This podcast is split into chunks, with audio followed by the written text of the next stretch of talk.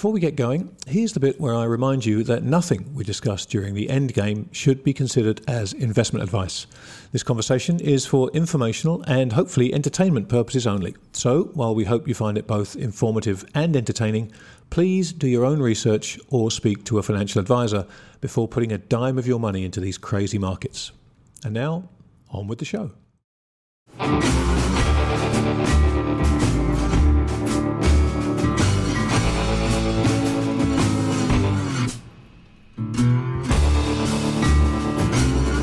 Welcome, everybody, to another edition of The Endgame. Joining me for today's session, because it wouldn't be anything without him, is uh, the limping man in Seattle himself, Bill Fleckenstein. Hi, mate. Hello, mate. How are you today? I am well. I'm well. I'm well. It's another beautiful day in Zamunda, as Eddie Murphy said in Coming to America. We have another guest join us today who I am so excited to talk to. He's a good friend of both of us and his knowledge about credit bubbles, past and present, and likely future, is second to none. And that's Dan Oliver, who is the man behind Myrmikan Capital.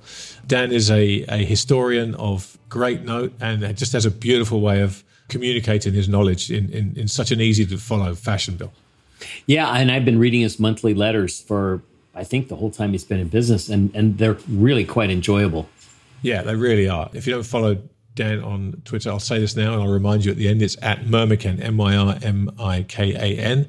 But enough of this tomfoolery. Fleck, what do you say we uh, we get Dan on the podcast? Let's do it. Dan, welcome to the end game. It's been a long time, my friend. How are you? Yeah, I'm great. Great. Thanks for having me back. Good, good to hear from you. It's, and you gentlemen know each other already well, so we don't need to waste any time with introductions. I'm delighted to say. You know, Grant, the first time we met, I was moving apartments in New York City, and I've just left New York City to go to Connecticut. Uh, things uh, oh. field as this New York collapses. You know, more more people are, are, are escaping. So I made my own escape. I suspect the subject of collapse will come up at some point in the next hour or so. Where, whereabouts in Connecticut have you moved to, Dan? Well, I'm not sure I'm going to say, but an hour north. they're, okay. they're, coming from you at some point. All right. So, all right. I, have got a pretty idea which county in, but I won't say anything. Look, uh, Dan, I've been waiting for your book for years. You've been writing a book called Golden Tears, which I've read the prologue to several times. I read it again in preparation for this conversation. And it's just, it's a masterful piece of work that if it doesn't get everybody salivating to read the rest of the book, I'd be amazed. But just give us the idea behind the book, what it's designed to do. And then I want to talk as a background for this conversation about that prologue, if I can. Yeah, yeah, sure. So, so credit bubbles writ large are part of human society. You can trace the things back to, to ancient Rome, ancient Greece. There were 23 recorded debt cancellations in Mesopotamia. So this is nothing new. What what I think modernity did have something new happen is, is the whole business cycle with a credit debasement. There's in, in the old days in the Roman times, but they would just simply debase the currency. So they had a silver coin and it became ever ever more tin and prices went went higher and, and, bad things happened. But but the whole spectacle of speculation and overinvestment and, and, and all the details that that we, we can see more recently. I, I think that the first real modern credit bubble of where we would recognize all the things we lived through occurred in France in the early 18th century. And, and the background was that uh, Louis XIV, the, the, the Sun King, through wars and, and overspending on himself, you know, Versailles is wonderful to visit, but you have to understand a bankrupted France building it. That's why it's so magnificent.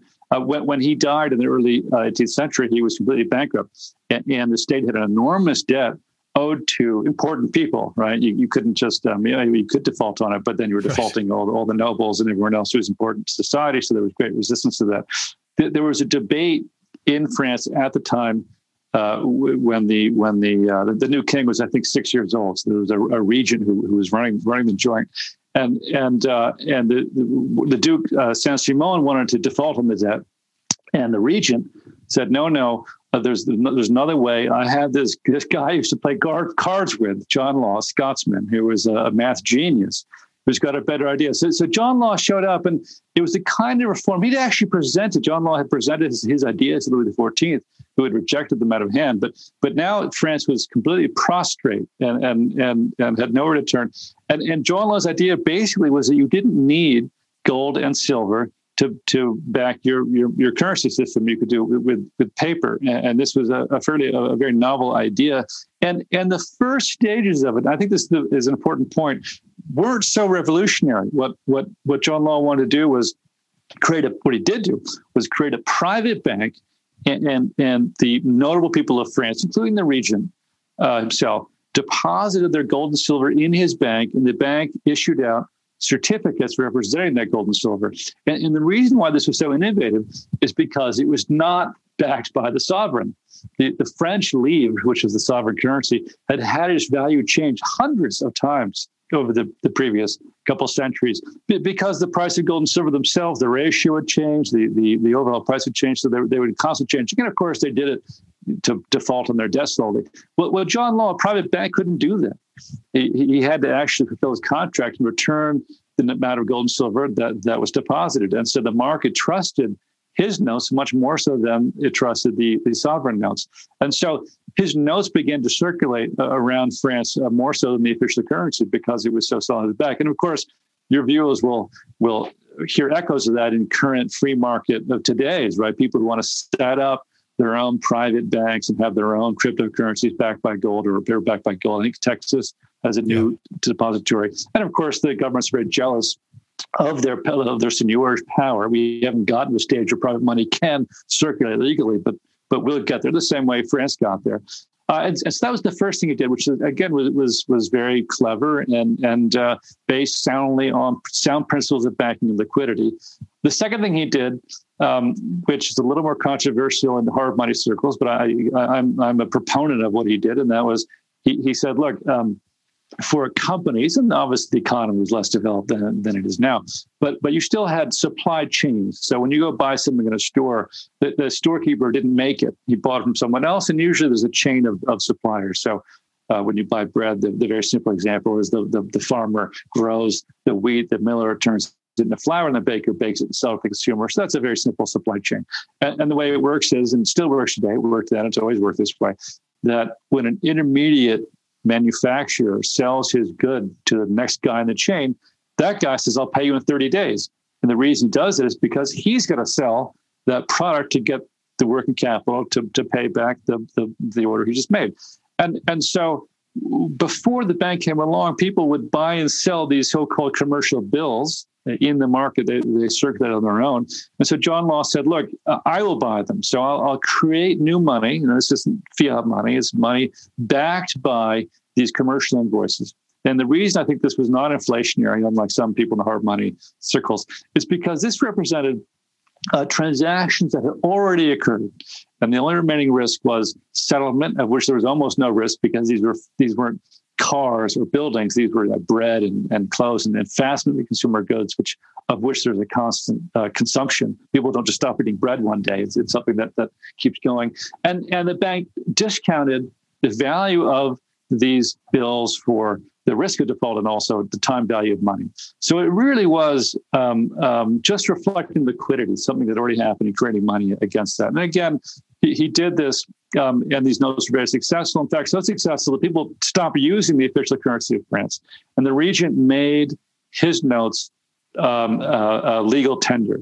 So you could use John Law's private notes to pay your taxes and, and your bills uh, due to the state, which were numerous. I mean, you know, this time in France, like, like today, there were state monopolies and there were taxes, everything you did. So, so the, you know, people were always paying money to the state, and you could use John Law's notes. Once, once that happened, in, in my view, it opened up a, a new avenue for a third way to issue currency. Again, the first way was against gold and silver. The second way was against commercial invoices, commercial bills. And the third way was this uh, John Law set up a second company, which became known as the Mississippi Company. And, and that company uh, bought the monopoly uh, for the right to trade with the Mississippi Territory that France had in, in the Americas. People, you may, I don't know how well history's taught today, but France owned about a third of the United States, the central third, and that was this territory. Uh, it was completely undeveloped, uh, uh, full of uh, um, residents who didn't appreciate the, the new arrivals. and disease and, and things like that. So it actually had no value. But but what John Law did was he he raised money to populate this area and develop it. And, and the plan was to take uh, France's poor and criminals and, and send them over there, a bit like Australia, and and and develop it. So so he went out and raised money in an equity offering for this new company, and he also did something which to me was a was the sea change, the part worth waiting for in this conversation, and that is he had his bank print up money and go buy these shares in the market because he thought they were too low. And, and that boosted the share price of Mississippi Company. And the, and the first people who subscribed to this offering made a lot of money. And, and, what happened next, which, which again, now we're getting into the period of modernity, everyone will recognize. Um, once the share price started going higher, John Law's bank would, would accept that as collateral, shares as collateral to lend more money. So you could take your shares, give it to the bank, borrow more money, use that money to buy more shares, have the share price go up. Now you're more collateralized and you can borrow more money. So, so it became this feedback loop of shares going higher. And if I recall, the shares went from around uh, $200, uh, 200 livre per, per share to about 10,000 over the next uh, um, uh, three years. And people traded the options uh, futures. There, there, were there were there were warrants that were existing. So the whole panoply of what we understand as modern finance uh, developed ar- around these shares, and obviously uh, gains of that magnitude, which which the world had never seen before in, in this organized fashion, attracted capital throughout throughout Europe, and speculation began to broaden to, for example, coaches going to France and other countries. And, and noblemen in other places would, would would sell their assets for money, jump in a coach, which have become extremely expensive, obviously, come to France, deposit at, at John Law's bank, get money uh, to go to go buy shares. And there are all kinds of amusing stories like uh, a nobleman uh, trying to win the hand of John Law's daughter, who I think was eight at the time, because he become the richest man in France, the second richest man after, after the regent. So, uh, but but more to the point, it's set again, it's set in in motion the the standard picture of what I view as a credit bubble, which is um, that the bank finances an asset, which increases its price, which creates more collateral, which creates allows the bank to to lend more. And this is basically the story of the housing bubble. I mean, the, the, the commercial yeah. banks, it wasn't the Fed, it was the commercial banks who create credit to give to, to home buyers in, in the 2000s that boosted home prices. Uh, and, and, then created more more capacity to borrow more money. Uh, and it happens in stocks and every other asset class. Dan, let's stop the story there before we get to the kind of denouement, which is sure. which is interesting and entertaining in equal part. But let's kind of pick some of that apart because yeah. in that story, this is why I'm so fascinated by it and why I wanted to talk to you about it. Is everything you could want to talk about. We have a Ponzi scheme in effect. We have leveraged finance. We have margins. We have printed money. We have gold and silver. We have it's all in this story, which is why it's such a beautiful thing to pick apart. But let's go back to that decision. Which of those decisions to you was really the one that set the ultimate end in motion? Was it the commercial paper decision, or was it stage three after that, where it's well, we're just going to go and print with abandon? Yeah, see, see for, for me, it, it was not the commercial paper decision. And in fact, uh, when Paul Warburg, who was the European banker who designed the Federal Reserve, set it up, uh, the original Federal Reserve Act constrains the Federal Reserve to only creating money against commercial invoices. This was the, the had proven this as sound practice, whereas printing money to buy assets with speculative value is where I went wrong. The Mississippi company had no value, but yet the bank was able to bid those shares up. And in the process of bidding the shares up, the company itself was able to issue new shares, again, a very familiar feature of modern finance, to buy other monopolies.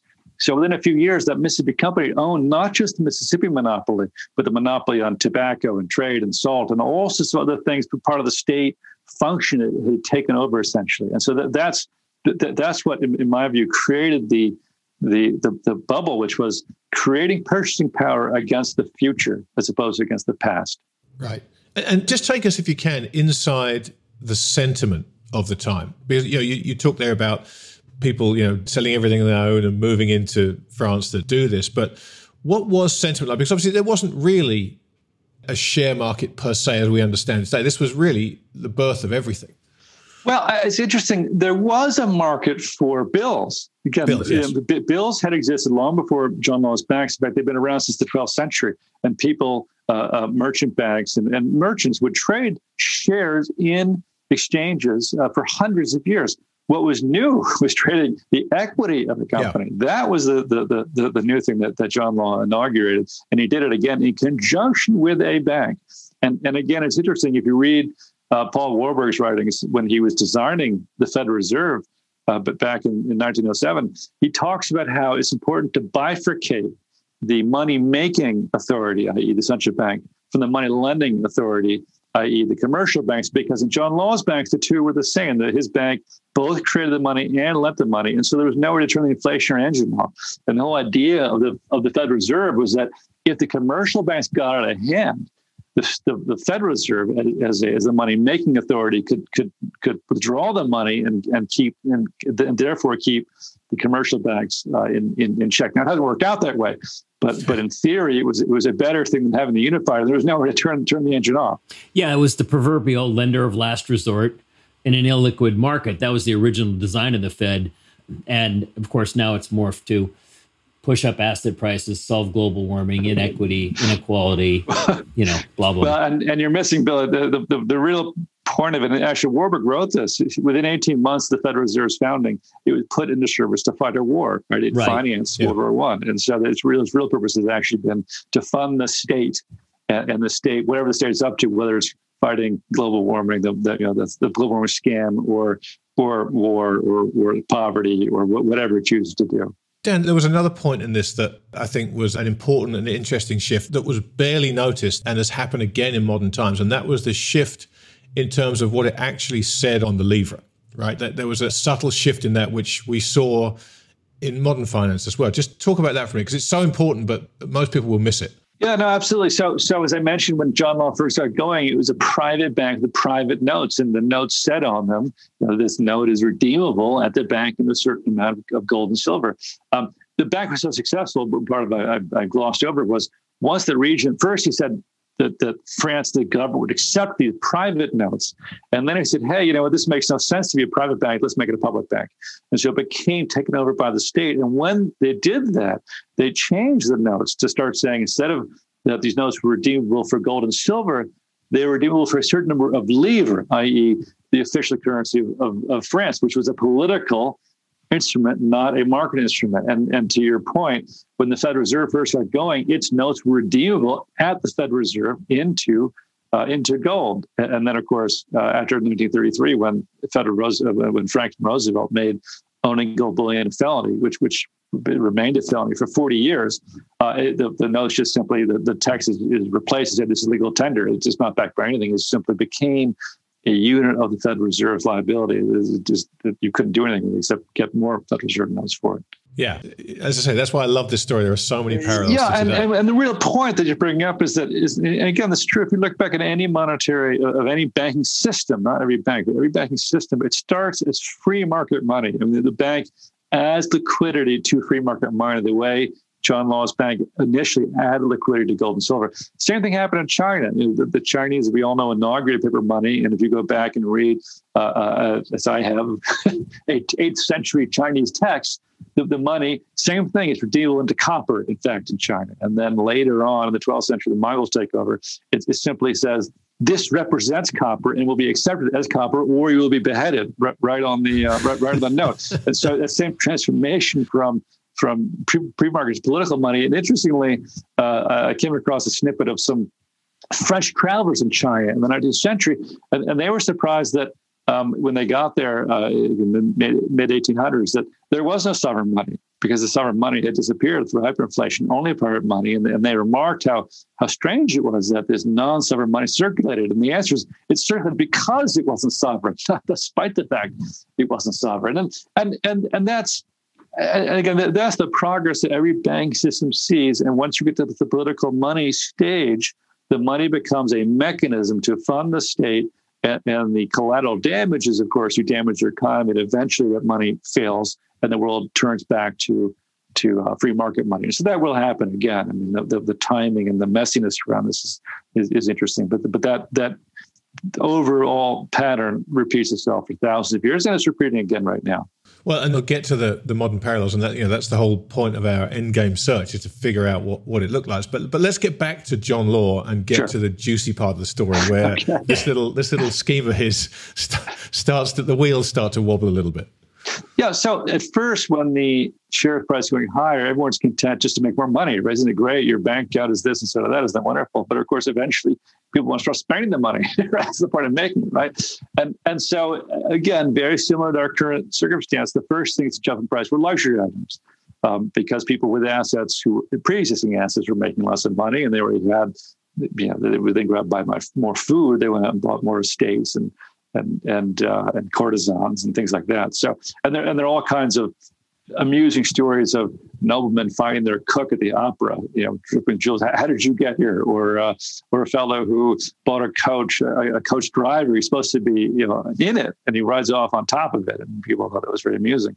Um, but uh, so so first, the luxury items are going in price, and and and that's that's okay. Uh, but but then the problem is that staples start going up in price.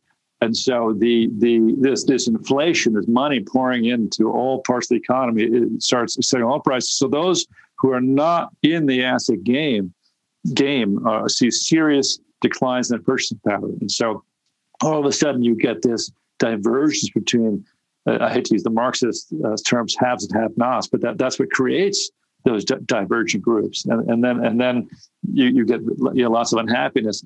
And the other thing that happens, of course, is as I mentioned earlier with with the housing bubble, is when when prices start going up in in uh, in in free markets, that signals a scarcity.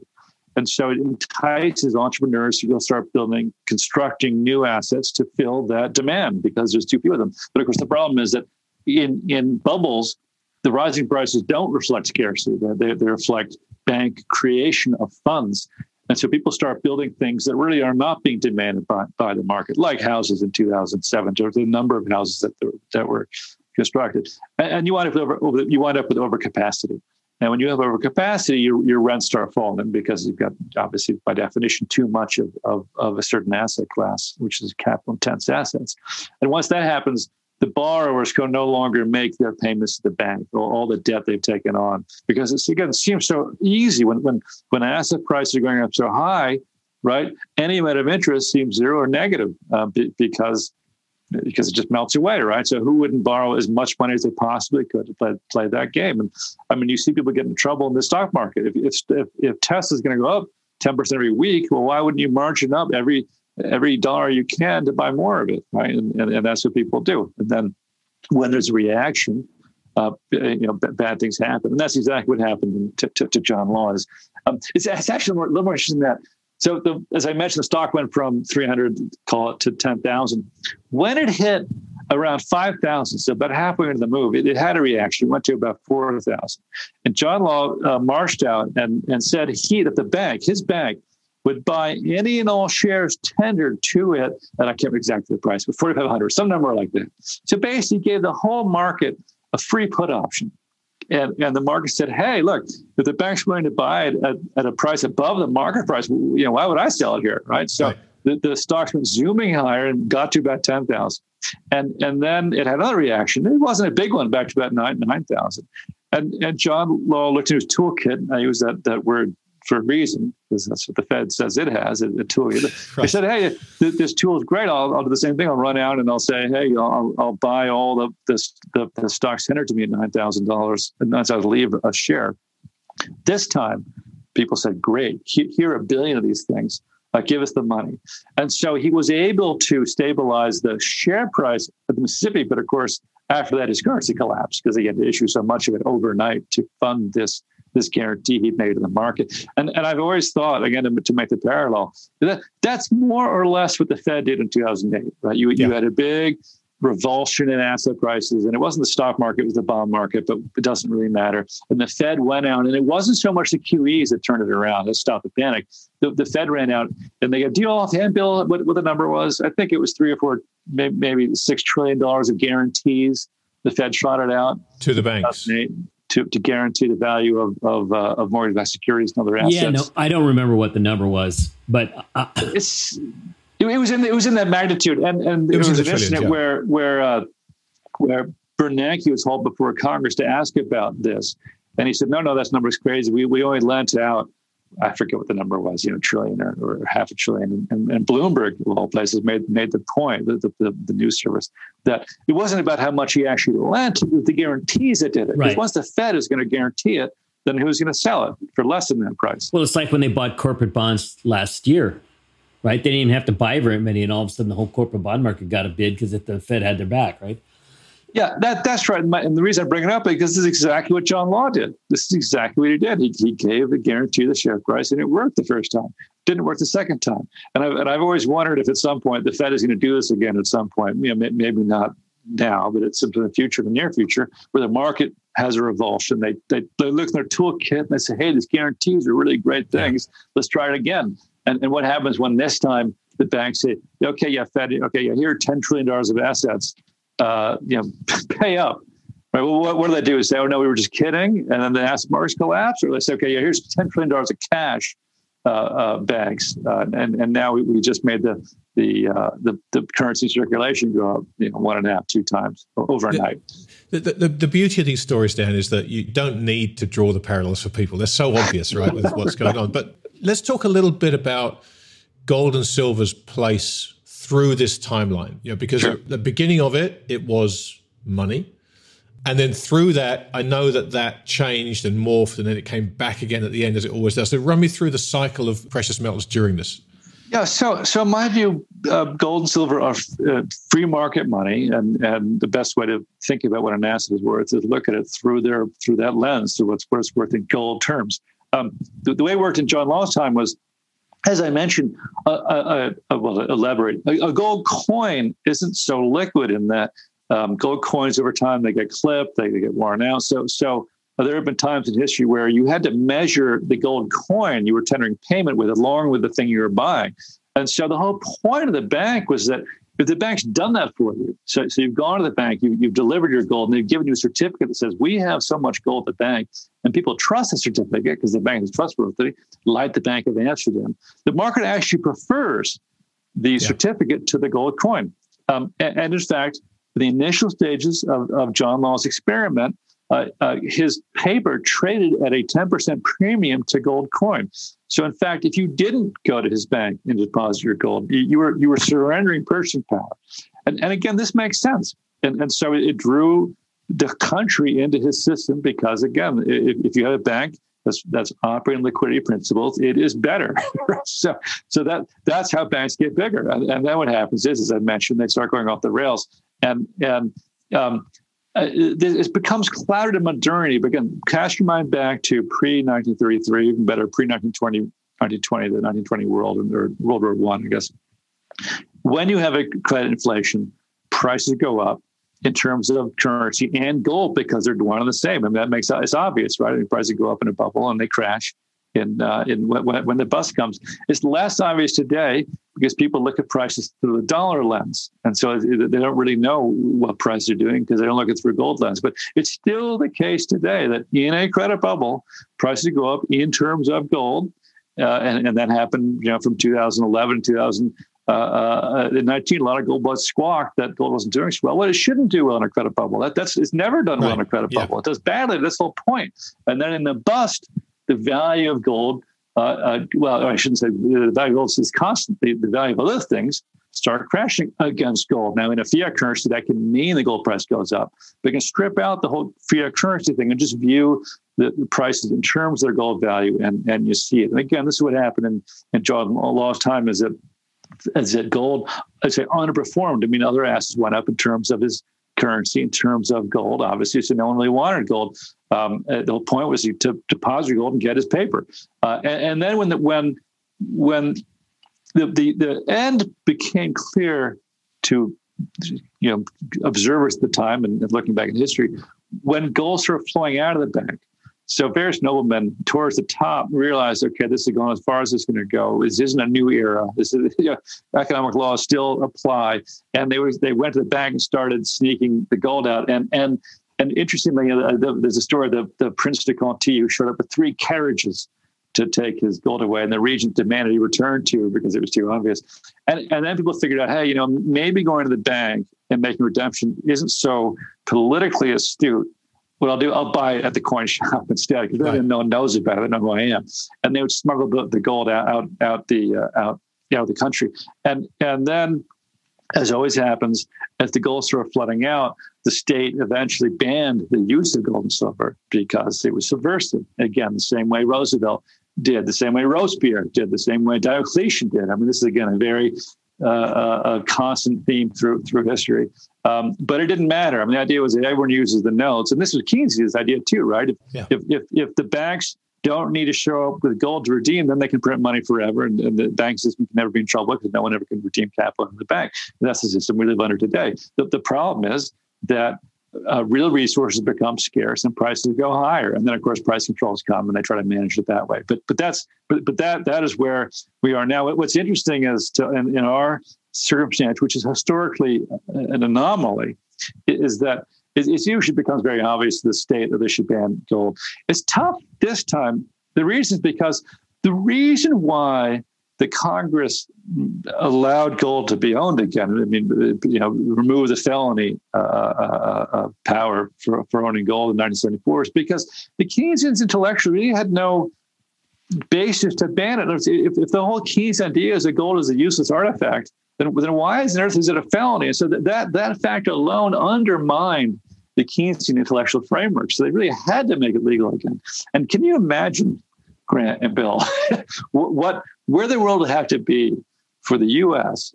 to say, "Oh, gold's a felony again," and and and that act would, of course, reveal, which all of us already know, that the whole Keynesian state system is completely bankrupt. I'm not saying you can't get there, but I am right, saying that, right. that that getting there is is truly the end game because it, it, it gives up the whole idea that Keynesianism exists for the the good of the people, and it would really reveal it's just good for the state and, and, and, the, and the oligarchs who control the state. Well, a lot would have to go wrong to even get to that juncture. I mean, you know, there would have to be some sort of problems for them to even think about thinking about confiscating gold since most of them don't they don't think it has any value. We'll, we'll we'll have to have proven it has value and the stock and bond markets will have have to have gotten in trouble. So it, it, if, if if it were to occur which i don't think it will either it would have to be several steps down the road several major steps down the road. Precisely, which is great because it means that you know Americans, especially, I think you know, most people will have the opportunity as we get further down this rabbit hole to in fact save their capital and and uh, and go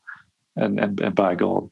Right. So, so that's the prologue of the book out of the way, then, Dan. Um, you know, as, as, I said, you know, it, it's such a beautiful story, the John Law story, for the people that haven't heard it. And I'll make sure there are links so that everyone can go and, and read that chapter and hopefully order the book afterwards.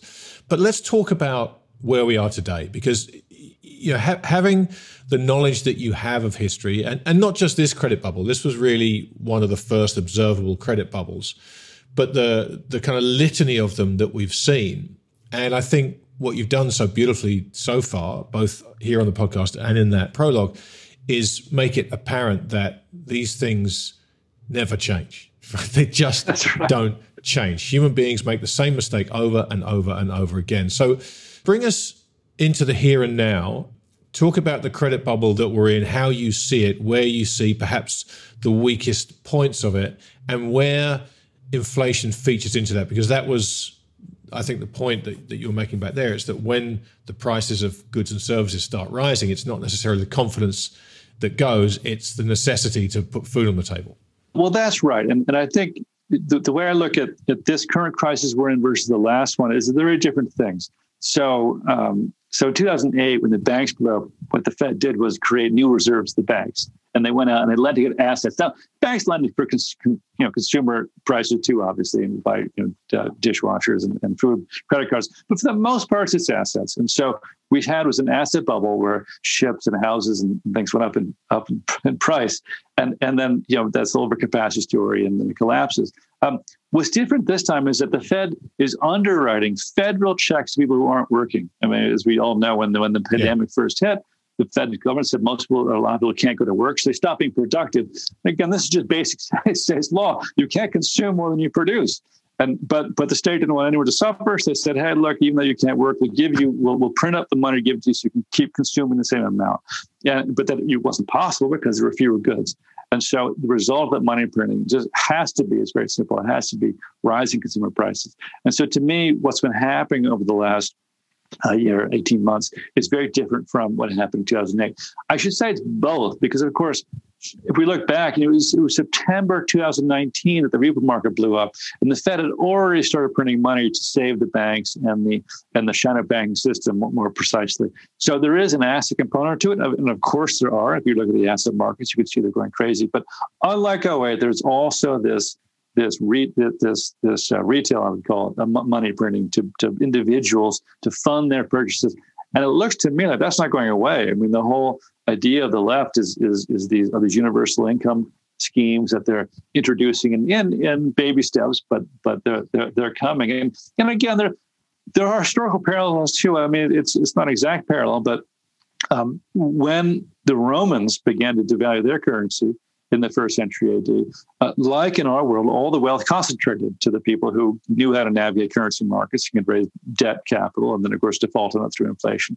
And so, what you wind up with, with a whole instead of uh, yeoman farmers, i.e., capital distributed among the people, uh, important senators who had all the capital, and then everyone else became poor. And so, how they responded to that? Well, to keep social stability, they started giving everyone free bread, right? bread and circuses, uh, and of entertainment. And, and this eventually bankrupted the state because they had to tax the productive people more and more and more to fund the the unproductive people who who, who couldn't have been productive, not because they're bad people, just there were no uh, economic opportunities. Meanwhile, the important senators, of course, avoided all the taxes because they're important, and that's more or less what's happening in our society. When you when you you, you, uh, you know, when you see read that that uh, rich people only pay uh, very very few taxes, yeah, it's not some rich guy like your buddy who made a lot of money, right? It's Bill Gates or someone who knows how to structure his empire so he pay taxes.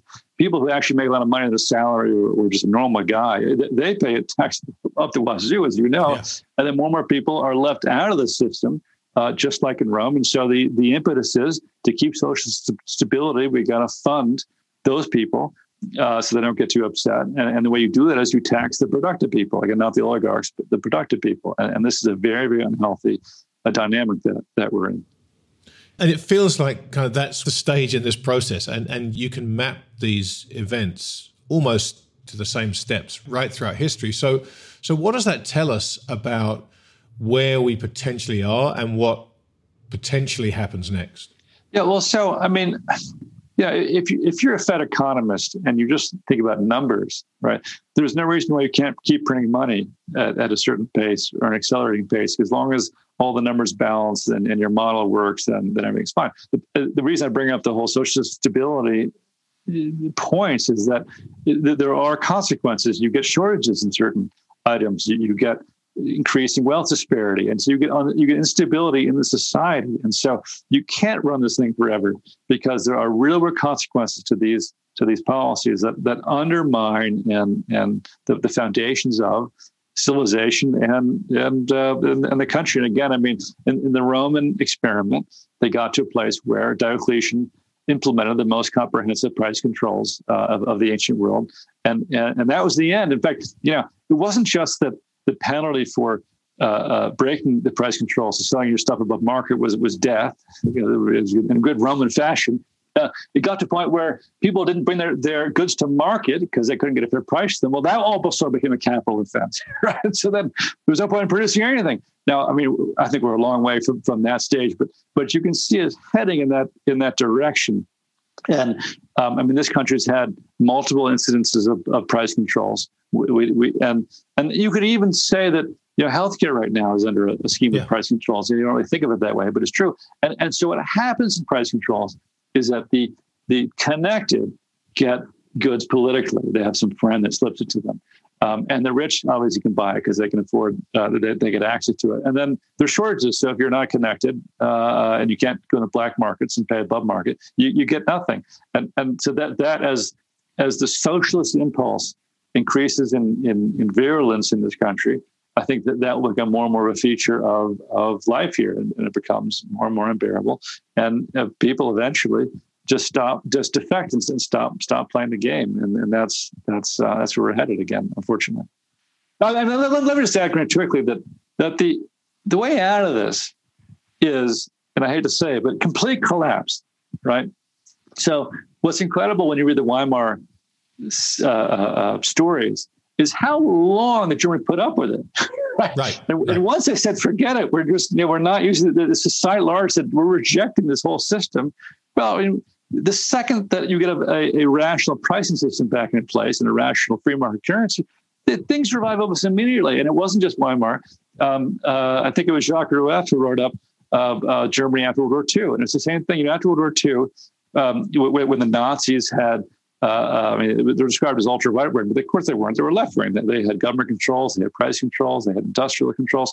And, and when the Americans uh, won, what do they do? They put uh, uh, Kenneth uh, Galbraith in charge, and he continued the price control, the scientific management. And of course, things didn't get better. And eventually, West Germany got to a point where it was a complete collapse, and and they decided just to let it all go. Mean, one day they just said, you know, we're removing all the controls and all the prices and all the economists said everyone will starve. No, and, and the opposite happened. I mean, almost immediately, Western began its recovery to become the powerhouse it, it still is today. And so, so the hope is that that at some point there's a collapse. I don't mean societal collapse, but economic collapse that's big enough that it's just too difficult for the state to to manage it. It's like the Soviet Union. They decided one day, you know, we're not sending tanks in. We're just gonna let the thing go. And and that's that's what we need to cleanse this whole system. Is is the class big enough where the people who run it, who are who who run the, the oligarchs who run the system, simply just give up. And and I mean, unfortunately, that's that's the only way out of the mess we're in. Well, it seems to me, and of course, I'm a little Johnny one note on this subject, but the and of course, this doesn't mean it'll have to happen that exactly this way. But the most obvious, the most likely case to me is that at some point the bond market finally gets the joke. I mean, the quote unquote bond vigilantes love to run around and discuss real yields, but what they mean are the break even rates on tips. And you can see, like on a day like today, where you compare the CPI, which is just one month's, to the 10 year, is quite a bit larger like practically double the size of the quote unquote real rates derived by the tips. And so the seems to me like the bond market's kind of got this delusion about itself. It's done so well for so long. None of these policies, which should have hurt the bond market, have. And so it seems to me that we run the risk at some point, bond buyers just are forced or, or decide that they want a higher rate of return and the bond market slowly starts to not cooperate with the Fed. And at some point, the bond market disagrees with the Fed, and then that basically calls the Fed's bluff. And then it can choose to do some sort of yield curve control or whatever it wants to.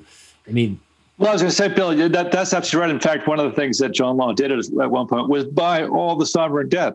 Right. So the Fed can do that. I mean, it can do that. I mean, the, the result would be, I think, a catastrophic increase in inflation. Right. But but they'll have to decide at some point: do we let yields go higher and, and allow the banking system, the private equity system, like the, the whole finance system to blow up? Or do we buy the whole freaking market just cross our fingers and hope it works? I mean, and, and that's what they'll get to that, that decision. Well, then point. it's that point, the currency, even against the other crazy bits of fiat, has to weaken. I mean, so, I mean, there's some combination of the FX market and the bond market is the only thing that's going to change these guys' mind because those of us that have been skeptical of the policies have been saying since they started QE, you can never leave QE, ZIRP, and NIRP. And of course, a lot of people thought that was crazy, but it's now been proven to be true. People seem to be unwilling to make the next step. Well, if you can't leave these policies, and therefore they're failed, that you know at some point they're going to produce a weak bond market or a weak currency, and then it'll be a train wreck. But the thinking yeah, hasn't gotten I, I that far down the road. I, I, agree. It will fall under its own weight at some point. The only outlier I could see accelerating that would be some sort of geopolitical problem. Sure. Right. Sure. Imagine if Iran sank an aircraft carrier in the Persian Gulf, or or, or China and Russia uh, were, were, to uh, exert their growing authority to create their own monetary spheres and economic spheres. I can see the U.S. be some geopolitical thing that accelerates the collapse, but we don't need that. It'll, it'll, it'll happen. It will take longer, but it'll, it'll fall under its own weight at some point for sure. Dan, Bill brought up yield curve control there, and I, and I wanted to get to this yeah. because where we're at, as you've demonstrated so beautifully thus far in, in the conversation, is nowhere we haven't been before, with maybe a couple of additional wrinkles thrown in. We have this pyramid that is built upon effectively free cost of capital. Now, the longer this goes on, the more that zero cost capital leaks out outside financial markets into asset markets, into sporting franchises, into into housing. Everywhere you look now, the entire economic system is now not only built upon but dependent upon low interest rates. There isn't a single part of the world we built around us now that functions apart from savings if interest rates go up. So with that as an idea and the knowledge you have of previous examples of this in history, we're seeing price controls in China already. The next thing I would imagine is yield curve control. But what does that look like and what are the perils of yield curve control? well, a, couple of points. One is when, as you know, when Volcker increased rates to 21% in 1980, there was a lot less debt around. So he could do that. Yeah. I mean, it's yeah. hard to even imagine that happening today. What what it would look like in the world with rates twenty one percent, everyone would be would be completely bankrupt. Um, but but yield curve control has a history, and again, the Fed looks at, it, at, its, at its own history and this is for its quote unquote toolbox. They did it after World War II, and and it worked, quote unquote, right? They they basically kept yields flat while the inflation ate away the, the debt that they'd raised to fight the war.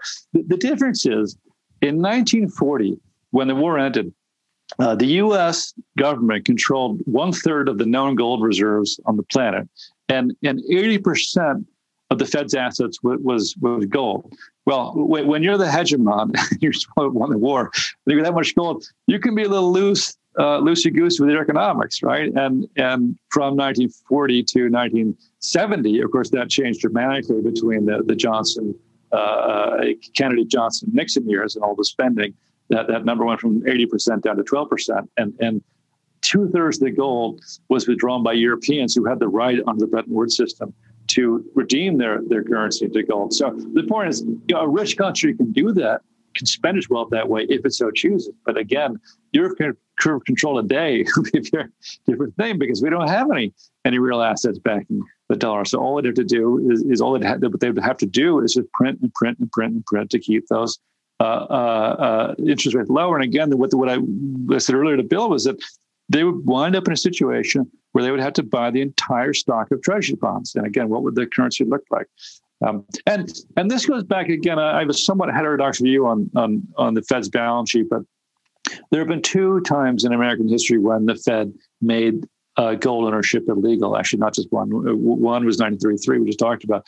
The other one was during the Civil War. Salmon Chase, after whom the bank is named, was was Lincoln's uh, Treasury Secretary, and they, the, the Northern government uh, uh, issued greenbacks to fight to fight the South. Uh, which were simply you know, to be redeemed from, from future taxes. So this really was a fiat currency. And of course, not surprising, they began to uh, depreciate against gold. So, so Chase, he didn't make gold illegal, he made trading gold illegal and and and all sorts of fines. And the government went in and monkeyed around the gold price to make it unpalatable. And and when Congress did that, when he got Congress to pass a law saying you can't trade gold, the greenback collapsed, not gold. Because again, gold is free market money. So once you couldn't convert your greenbacks into gold, people wanted them a lot less. And Congress reversed course two weeks later uh, because of that. So so so in, in 1933, people commentators writing then assumed that when Roosevelt made gold illegal, the same thing would happen. It didn't happen. And the reason it didn't happen is because Andrew Mellon had repaid most of the federal debt in the 1920s. And the Fed was, at, at the time, more than 50% backed by, by gold. So, in fact, the dollar was a very solid instrument because the Fed's balance sheet. And so Roosevelt could do that and the dollar didn't suffer. So, and I, I give these two juxtaposed examples because today, if we get in a situation where the, where the Fed says, you know, I know they'll make gold illegal, but you can't trade it, or there'll be a 90% yeah. transaction tax or something like that to try to mobilize the gold as a comp- competition with the dollar. It, will be more of the Civil War and less like 93.3 because the Fed doesn't have any real assets. And so the result of that would be not gold going down, but a sudden enormous decline in the value of the dollar. So in other words, the gold price would go immediately to you know 10,000 or, or, or above in, in my view. The biggest problem with seeing the dollar getting quite weak is I think for, that most people have is because they say, well, yeah, but look at the euro, look what they're doing, or look at the Japanese, look what they're doing, or look what the Chinese are doing, and and it's all a relative game of less um, debauchery, and the factor that might be most crucial is the sheer size of the U.S. debt and the amount of of monetization that might be required. Although when you look at the EU, it's it's not tiny. Yeah, I, I agree. I think it makes a difference in this sense. Back in the 19th century, when you had a functioning gold standard, if one country decided to inflate, its currency would go abroad. And then those holders would show up back at, at the inflated country and demand redemption right. of that paper into gold. So capital would flee that country. And so these credit bubbles were, were, were, cut short very quickly. You can't do it anymore. And this was, again, Jacques Rueff's point where he said the U.S. could run deficits without tears because what happens now is dollars wind up in Europe or China or other places and the only thing they can do with them is go buy U.S. assets.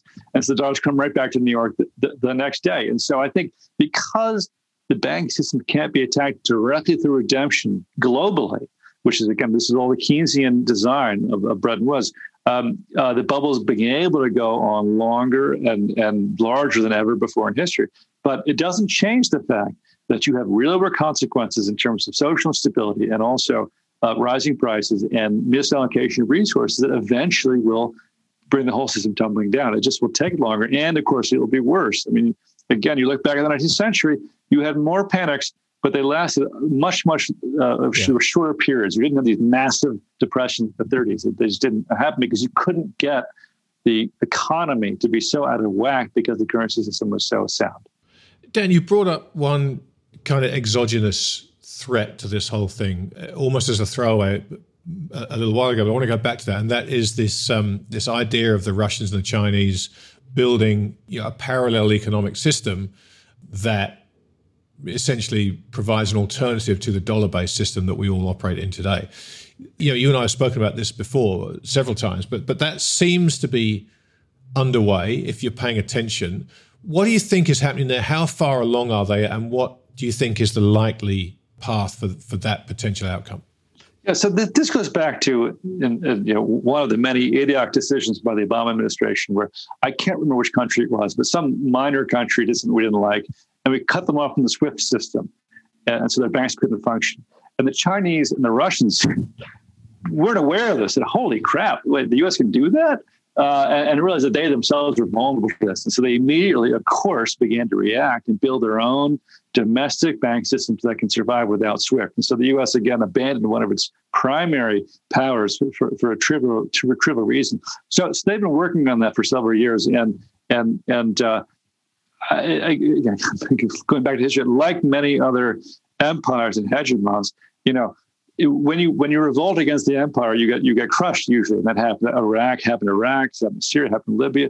But but then one day someone revolts and the empire can't do anything about it. Again, this is the story of every empire, not just Rome and the Soviet Union or, or other things. And and so what we're seeing is that the hegemonic power of the U.S., which was pretty plenary following World War II, eroded, and and uh, a situation where uh, the military progress by China and by Russia they certainly can't challenge the U.S. on a global basis, but they have been able to carve out spheres of influence against which the U.S. is becoming ever more, more powerless. And I think as U.S. geopolitical power wanes, and it's waning because domestically we have such bad policies and such bad leadership. Uh, of course, our, economic power is waning, and therefore, and military power is an outgrowth of that. Um, that, that over time, uh, as the rest of the world realizes or has to choose which system they're going to be in, and China's trying to make that, that choice more and more stark. Um, you know, China's neighbors may decide, hey, you know, maybe maybe we don't like China, but we're in their backyard, and the U.S. simply is losing the power to protect us. So maybe we've got to make a deal and, and play play ball. And so it'll put ever more stress on the U.S.'s ability to to marshal the resources of allies to to control its fate, to control trade trade routes, and again to demand other countries or the interests of other countries in holding the dollar as a reserve asset and having everyone else use dollars. I mean, why, why does the U.S. dollar persist in its value the way it does, and Argentina doesn't? Argentina has many of the same policies we have. The difference is there's no international demand for the peso, uh, whereas there's enormous international demand for, for dollars and dollar, assets. And, and, this goes to the, the U.S.'s geopolitical system, uh, presence in the world. And so I think I think that threats to that to that position also threaten the, the whole economic system of which we've been uh, based on for the past uh, almost 100 years. Every part of this conversation has kind of centered in many ways around the existing system and potential threats to that system and, and how they've been dealt with, whether it was the criminalization of owning gold, whether it was the moves made back in John Law's time. Where does Bitcoin in particular and cryptocurrency fit into this today? Because it's been held up as a potential escape route from the system in the event yeah. of the end game. But again, your knowledge of history and my reading of history tells me that generally these potential escape routes tend to be the first things that get crushed. So, so when you look at cryptocurrencies, what do you see, and, and how do you view those through that that lens of history? Yeah, so I, I view cryptocurrencies as, as again the, an effort by the market to create a currency for the market. And, and again, when, when you look back at currency systems Um, banks coalesce around existing private money. Uh, they don't a bit like John Law was a private bank that the state then co-opted. That is the history of money. The, the coin, the eventually coined in ancient Greece, was a private endeavor that then the city states took over because it, they viewed it as a sovereign matter. So, so obviously, when you have a currency system that's failing, the private market is again attempting to create a money that people can trust and, and trade around. Now, I'm, as you probably know, I'm very skeptical about Bitcoin ability to do that precisely as Bitcoin because I don't think uh, Bitcoin is ever going to have the volatility profile that allows it to be money. The But certainly the technology surrounding crypto um, is, is a promising way to allow people to uh, to trade value, uh, uh, you know, without the government becoming involved. Now, as you point out, the government is going to jealously guard its privileges as a sovereign power to create seigniorage and fund itself. I mean, as commentators have said, especially back in the in the 60s when this got going, you know, if, if the U.S. citizens or any citizens in the Western world actually felt the real taxes being extracted from them, there'd be a revolt tomorrow, right? But they don't feel it because so much of the government spending is funded by debt and inflation that, that you don't realize is happening. And and so, um, but but those bills will come due at some point. And again, I think those endeavors are critically important because when the government fail, fails, how will it goes be allocated?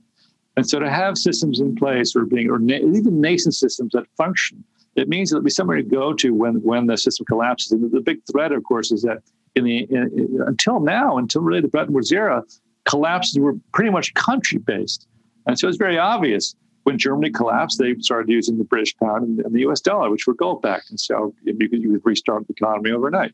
Um, but when the current system goes down, there are no gold backed currencies anymore because the IMF uh, says you can't have a gold backed currency. So what what is the market going to use? And I think these are efforts again by the market writ large to solve that problem.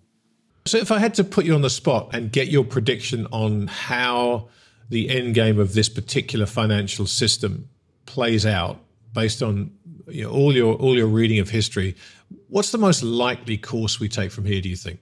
I'm, I'm not going to hold you to this, obviously. Yeah, and, yeah. I mean, and, well, and we I don't know where you live, so you're safe. right. I, I, think one of the one of the features we will observe is increasing volatility, and and and we've seen that. I mean, th- think about th- think about how long 2008 took to play out. It was more or less 18 months from the time things started getting dicey to the bottom, the Fed printing money, and, and then we came back. So, so maybe, maybe more than that. Maybe the crisis was about 18 months in duration.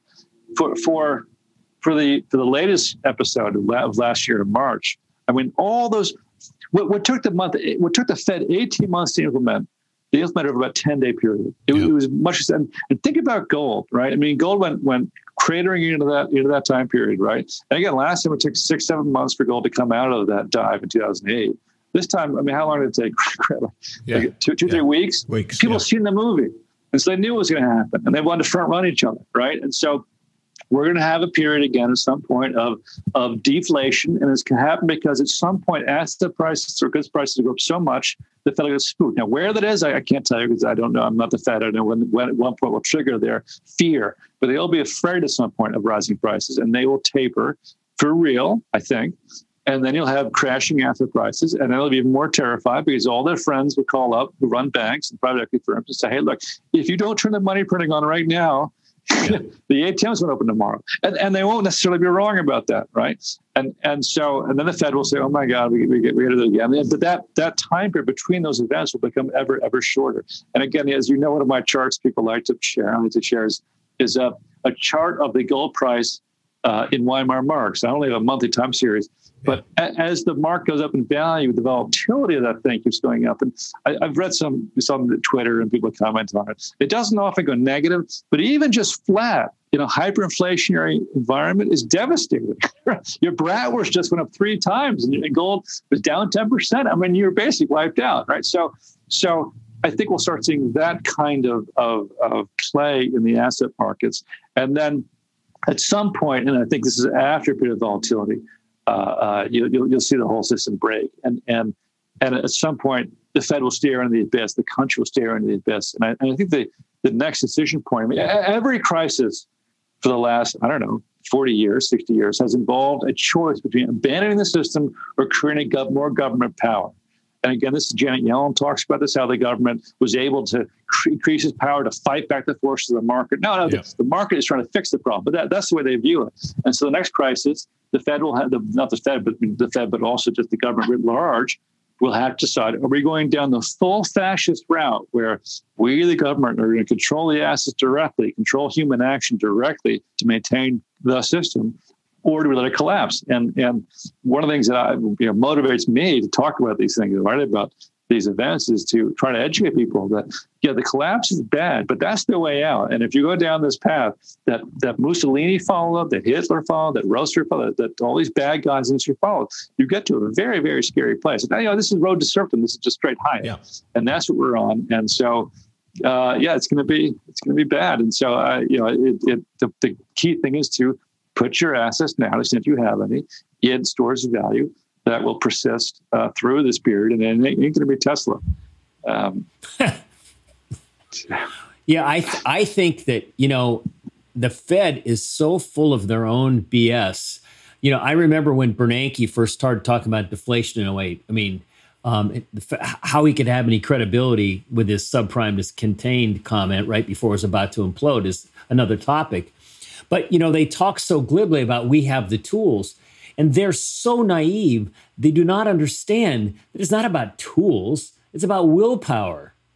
And there is no chance they're going to have the willpower. The first time we get down the path of talking about tapering or tapering about, you know, talking about the whatever it is that sets them off, the financial markets are going to throw a, a fit and they'll be back to what you suggest. I, I, what what I find so amazing is how so many people are unable to conclude that the, that the central banks are already trapped.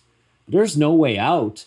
And you're right, a collapse is the only way to, to clean the system and start over.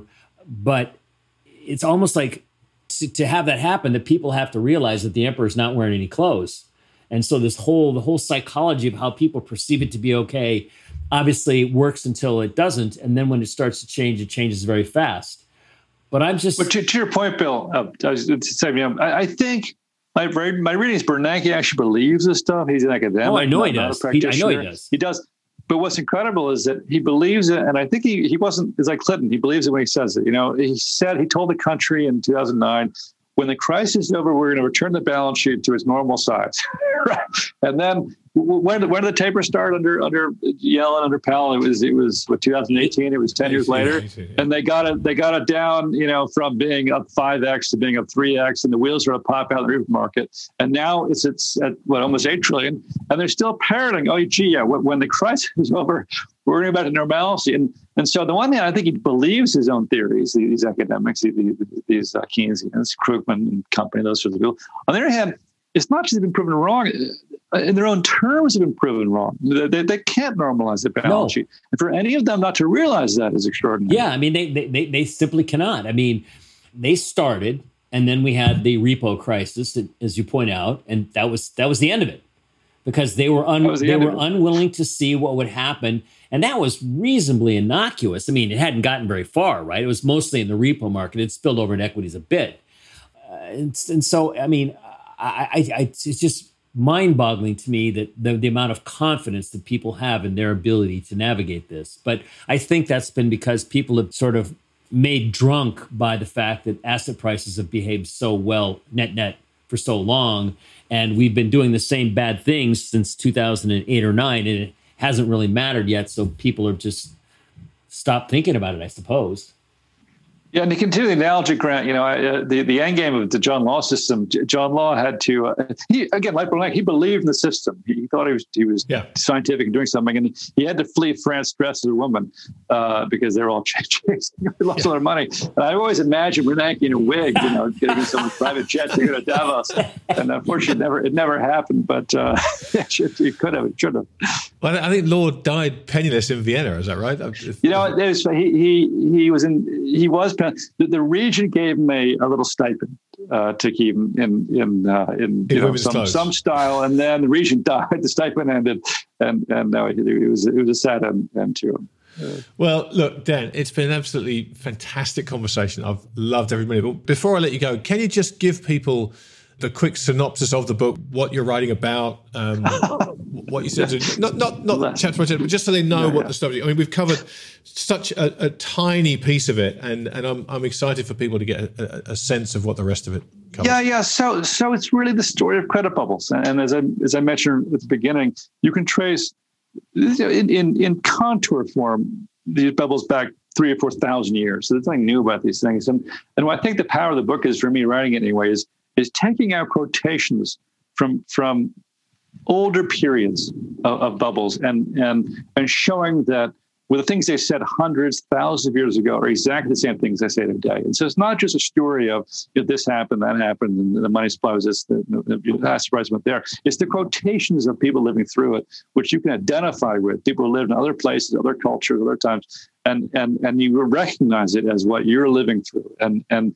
and the idea is that having seen this pattern play out over and over and over and over again, which is what the book does, it shows this thing over, is that is that you can is it it's the familiarity of it allows you to identify in our own time what what you're living through and, and where the end game necessarily is. And I say necessarily, I hate to be so hubristic to say, oh, I know the future, but it's, you know, the, the patterns are so clear. And again, if you assume that that humanity hasn't changed, that human nature hasn't changed, and the, the reactions to these these stimuli are the same and, and these systems are the same. We know what the end's going to be. Maybe not exactly when or how, but we, we know what the end game is. And that and that's the real point of the book is to educate people about where we're headed by looking at the past and showing how it's always worked out in the past and, and why. Yeah, I would argue that you're not being hubristic by saying you know the future. You're being realistic by saying you know the past. And, and, and you're saying that you understand human nature, which has a tendency right. not to change. Right, right, exactly right. Dan, listen, thank you so much for doing this. It's been an absolute joy, and uh, I love talking history with you. I learn something every time, and, and I'm, I'm excited to hear the audience reaction to this because I think it was it was an absolute masterclass in what has come before and what is likely to follow. So, so thank you for giving us that time. Well, appreciate having me on. I always always enjoy talking to both of you. We'll uh, do it again when we get a little further down the road and we have a little more data. I'll look forward to it. Thanks, Dan. All right, Dan. Take care. All right. Thanks, guys. Cheers. Bye. bye. Oh man, that was uh, just you know Dan is such a brilliant guy. I, for the first time I've met him, I just kind of sit there with my jaw open. His knowledge of history is is encyclopedic, and when you listen to someone that knows the history that well, Bill, I say as I said in the in the, in the conversation, the beauty of it is you don't need to point any of these parallels out. They are so right. obvious to anybody listening to that. You can't help but think, wait a minute, is this then or is this now? It, it, the same thing happens over and over and over and over again and will continue to do so. And that's because human nature never changes. Oh, okay. Yeah. But you're right. I mean, I would imagine that the average investor probably hasn't spent a lot of time on financial history. And, you know, you could spend a lot of time on the 20s, the 30s, the 40s, or you could be like Dan and have spent time over the last yeah, a couple of thousand years. 2,000 yeah. years. Yeah. And w- what is remarkable is how these things never change. And I hadn't spent a lot of time thinking about John Law in any detail. I mean, I know generically, but when you start actually digging into the details of it, it is truly amazing that it's yeah. it's the same movie right now. It's just I mean, like different yeah. different little widgets and things like that. But it's exactly right. And and uh, look, just so people know, Dan's book is available for pre-order. It's not out yet. The book is called Golden Tears. And if you go to the website goldentears.org, you'll find a the ability to order it, which uh, I would recommend you do. But you'll also find the full prologue there, which is 20 plus pages that, that talks about the Mississippi bubble. And um, I mean, it's absolutely riveting for anyone that's familiar with that story. It's a wonderful account of it, uh, written beautifully by Dan. If you're not familiar with that story, then I cannot recommend this highly enough. It will open your eyes to a world of possibilities that are so obvious that they really kind of blend into probabilities rather than possibilities. And speaking of obvious, Dan made a point that I will embarrass myself by saying I had never thought of before, which I think is a really good way to think about QE today. And when he was talking about, you know, lending against uh, bills of sale or, yeah. you know, bills of lading, you're lending against a transaction has occurred as opposed to trying to promote. And when you look, for me, I, would never thought about it that yeah. way. I'm embarrassed to say. And once you think about it that way, it's just so clear what the consequences are liable to be. Obviously, the timing isn't, But um, I thought that was an excellent point that he made. Yeah, and, and that's what we're all trying to figure out. Well, look, uh, if, for those of you that don't follow Dan already, he's on Twitter and uh, he is well worth a follow. You'll find him at Myrmikan, and that's the name of his fund. The the spelling is M Y R M I K A N. The only issue I would take with that entire hour and change, Bill, I think uh, Dan's been watching way too many movies when he talked about the Americans winning World War II. As a proud Brit, I have to little step in there and say, whoa, but I, I, was enjoying what he was saying so much, I didn't want to jump in at the time. But uh, Dan, you've listened to this back. Come on, fella. I know you've been watching U571 too many times, I think. We found the Enigma machine, damn it. Um, Listen, all that remains. It was a team. It was, it was a, team, team effort. effort. It was a, it team, was a effort. team effort. Exactly right. We pulled you in off the bench when we were getting into the nasty part of the game. That's what it was. Listen, well, um, the, ja- the, Japanese might have helped you a little. possibly, possibly, possibly, but let's not split hairs. In a roundabout way. Look, it's been it's been another fascinating conversation. Uh, my thanks to everybody listening. Please do follow us on Twitter. If you don't do that already, you'll find me at ttmygh. And I'm still at Fleckcap still there and hopefully always will be. Mate uh, i see you hobbling around which is good. You look you're looking much more mobile so the i got the, well. i got my i got my boot off last week and i'm i'm now walking in street shoes or bare feet whichever. Fantastic. All right well i look forward to seeing you on the tennis court again soon. Me too. All right mate take care. Bye-bye. All right see you